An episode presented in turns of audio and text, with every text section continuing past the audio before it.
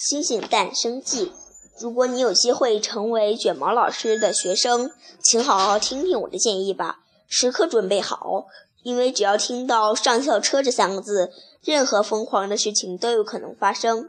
有一次，多罗西过生日，可是因为生病，他只能待在家里。蒂姆正给多罗西准备生日礼物，他做了他自己做了一个太阳模型，上了弦就会唱《你是我的阳光》这首歌。蒂姆刚做完礼物，电话铃电话就响了，是多罗西打来的。他想叫我们过去看看他的新望远镜。我告我们告诉多罗西，等等卷毛老师一会儿来，我们就去找他。等正说着，卷毛老师就进来了。瞧瞧这个，菲斯老师，蒂姆迫不及待的要把会唱歌的太阳模型给他看。可谁也没想到，模型掉在地上摔碎了，真是太糟糕了！哦不，这可是礼物啊！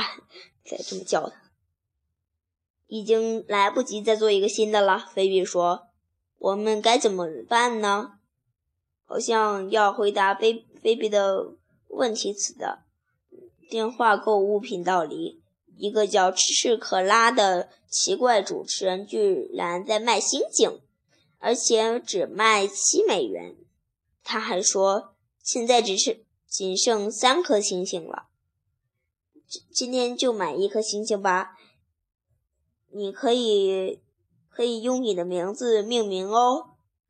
咱我们给多罗西买一颗星星吧，就叫它多罗西星。我们都开始掏钱了。凯莎却大声说：“等等。”我们还没想不想花钱去买没亲眼见过的东西。凯莎是是对的，卷毛老师也表示同意。我们完全可以去看看。随后，他就说了三个字：“上校车。”我们要开始星际购物了，不能去商店吗？买吗？原来。原我原来的学校会给每个过生日的同学都准备礼物。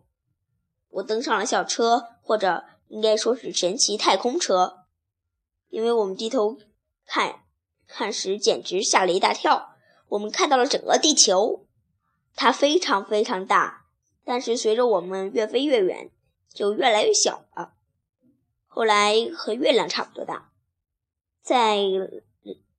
然再然后，我们干脆看不见地球，也看不见月亮，连太阳看上去都是一颗小小的星星。卷毛老师的话更让我们吃惊。他说：“太阳其实就是一颗恒星，因此太阳，嗯，离地球非常近，所以看它看上去要比其他恒星都大。”很快，我们来到了太空。眼前的景象真是妙不可言！哇，瞧那些一闪一闪的星星，不知道当我们离得更近的时候，它们会不会变得像地球和月亮那么大？菲比说：“希望是那样。”海莎说：“我们和我们就可以把它们区分开了。”我们打开太空车里的电视，猜猜谁又出现在了电电视上？还是那位卖星星的吃克拉，他还在推销星星。现在大概有人问：既然星星看上去都差不多，那那哪哪怎么那怎么选呢？实际上，星星是多种多样的。举个例子，吃克拉接着说：“你们看这个小宝宝，他只有两百万岁。对于星星来说。”两百万岁真的很年轻哦！如果想看到它，嗯，就必须每小时八百万千米的速度飞行至少八十八十年才能到达。切克拉说：“所以打个电话会不会是很容易？十八十年，我跟。”我都跟妈妈说了，七点就回家。卷毛老师按下控制器，我们漫游在太空里了。赤克拉说要用八十年时间才能登陆小星星，因为是因为没有没有卷毛老师，也没有神奇太空车。很快，我们看见了漩涡状云团。卷毛老师说。嗯，小星星应该就在附近了，但是这些尘埃和气体挡住了我们的视线，我们很难看到它。气体和尘埃，凯莎问：“就是我们组成的那些，就是他们组成的那些奇怪的云团吗？”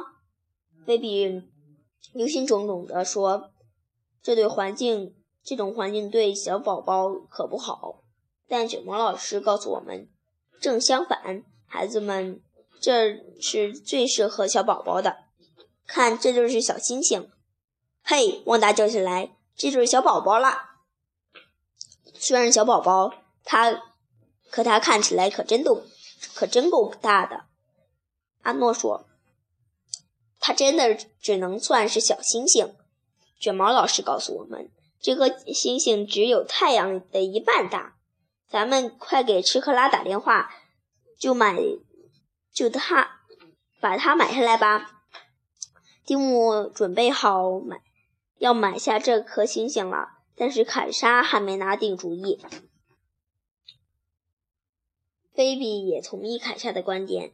可怜的家伙，这他看上去好像气哄哄的。他说：“没错，菲菲比，你你现在知道了。”所有的恒星都有气体，卷毛老师解释道：“因为恒星是由气体组成的，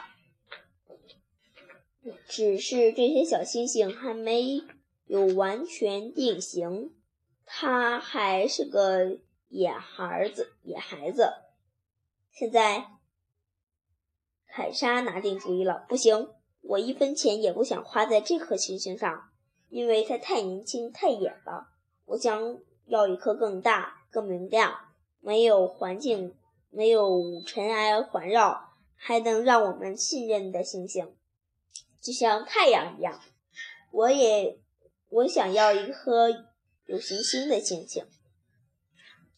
我们的谈话似似乎完全被赤克拉听到了。他说：“没问题，但是只，但是要记住。”只有两颗星星喽。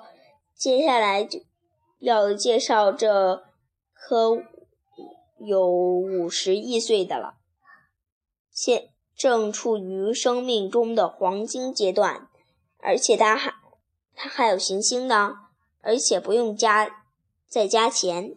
相信我，这颗星星绝对超值。听上去。这颗壮年星星真是棒极了，但是太空上的电脑告诉我们，它离我们有一百六十万亿千米远。如果你想数，也就是一零六零零零零零零零零零零零零，我都没法说这个数了。但对卷毛老师来说，这根本不是问题。大家都坐好，系好安全带。他眼睛里闪烁着兴奋和光彩，带着我们开始了超超光速之旅。他们能买到这颗星星吗？下次再讲。讲完了再。